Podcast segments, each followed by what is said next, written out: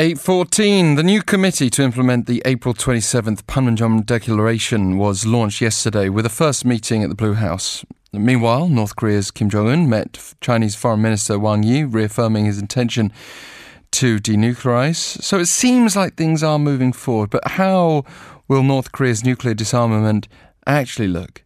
If it happens. Let's bring in Melissa Hanham, Senior Research Associate at the East Asia Non-Proliferation Program at Middlebury Institute of International Studies. Good morning to you from Seoul. Thanks for joining us. Thank you so much for having me. And Kim Jong un apparently seems pretty keen on denuclearization at this point, a complete turnaround that we're still, I think, many of us trying to absorb and, and question whether we can believe what's in front of us. Um, we, we are reportedly seeing moves to uh, pull the plug on that Punggye-ri nuclear test site already. H- how significant is that? Well, I think it is the first step in what might be extremely positive. And you're right, we, even a few months ago, did not dare hope for something as good as what has happened so far. Uh, even in November, North Korea was testing ICBMs, intercontinental ballistic missiles, and in September they had the largest nuclear explosion that they had ever done. Um, but it's very early in the process, and so I think it's also important that everyone involved, in order to do it well, thinks about each step carefully as they move forward so as not to have expectations too high or too low. But North Korea has suggested it's happy to allow in outside inspectors. President Moon of South Korea has asked UN Secretary General Antonio Guterres to take part in verifying the North's commitment, which would mean allowing the International Atomic Energy Agency to get involved. Is the North confident because it's sincere, or is it possible the North's confident because it has something up its sleeve? There is a history there, isn't there, with the IAEA?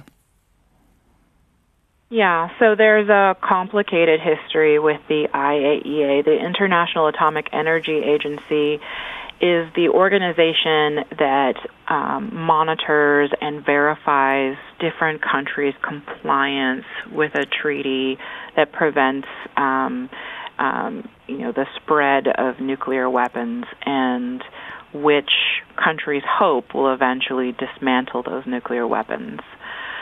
So um, we hear a lot about the IAEA in their verification efforts in Iran right now. And in North Korea, we can look back at the history. So North Korea was a member of an international treaty that prevents the spread of nuclear weapons.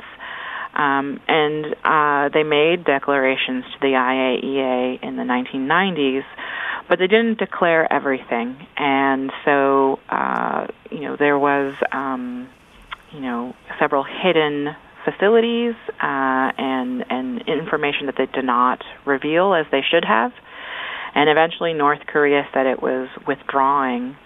Uh, and there is some, you know, international legal dispute about whether they actually did fully withdraw or not.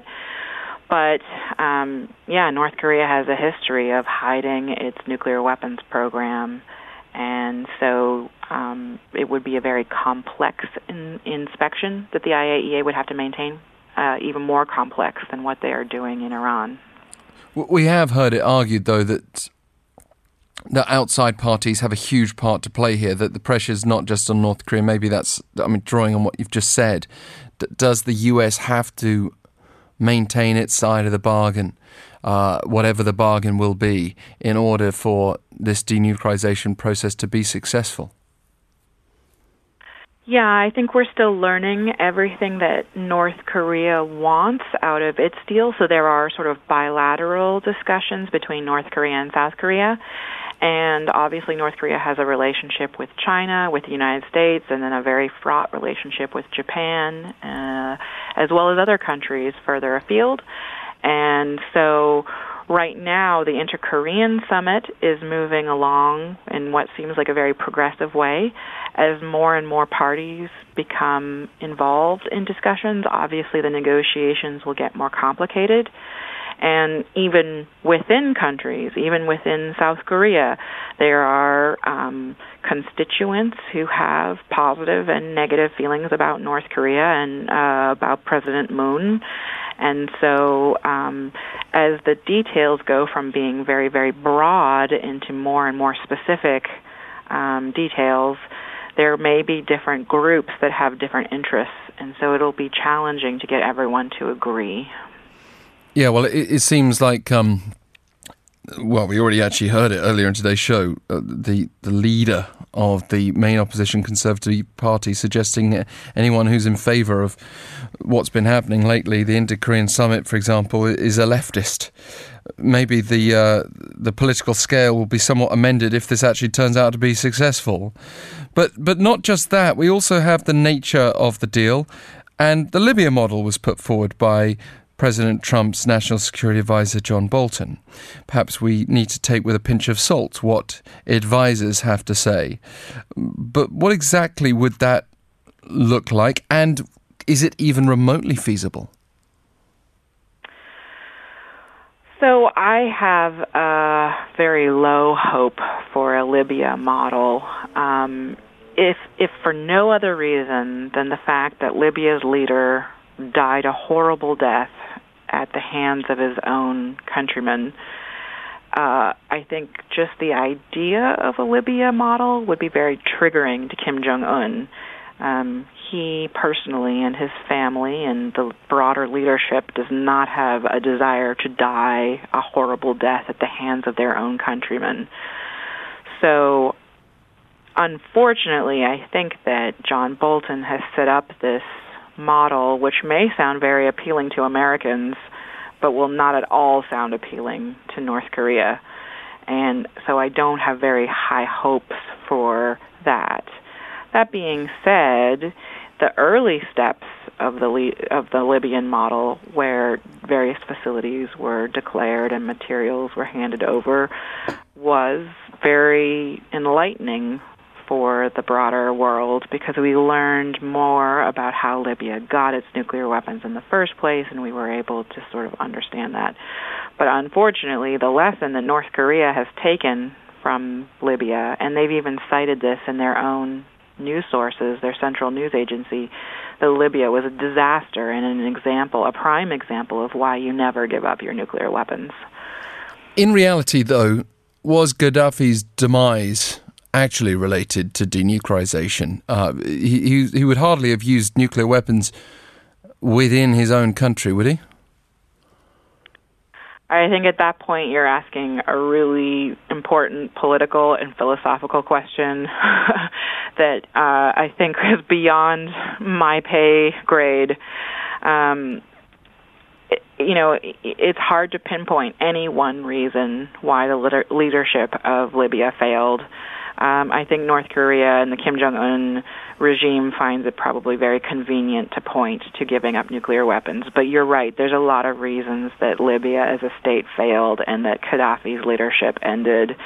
Um, and so I wish political science was as neat and tidy as maybe chem- chemistry or biology or physics. Um, but unfortunately, the you know uh, narrowing down why one state failed and another didn't is uh, very hard in politics.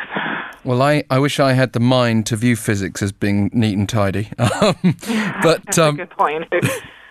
but uh, but coming back to another key figure now in the U.S. administration, Mike Pompeo, he said in his inauguration speech that his team will work on on permanent, verifiable, and irreversible dismantling without d- delay. Uh, th- this is something that Mike Pompeo's clearly working on and has been working on for some time because we've already seen images of him with Kim Jong Un. Is it looking quite positive, his role then at this point?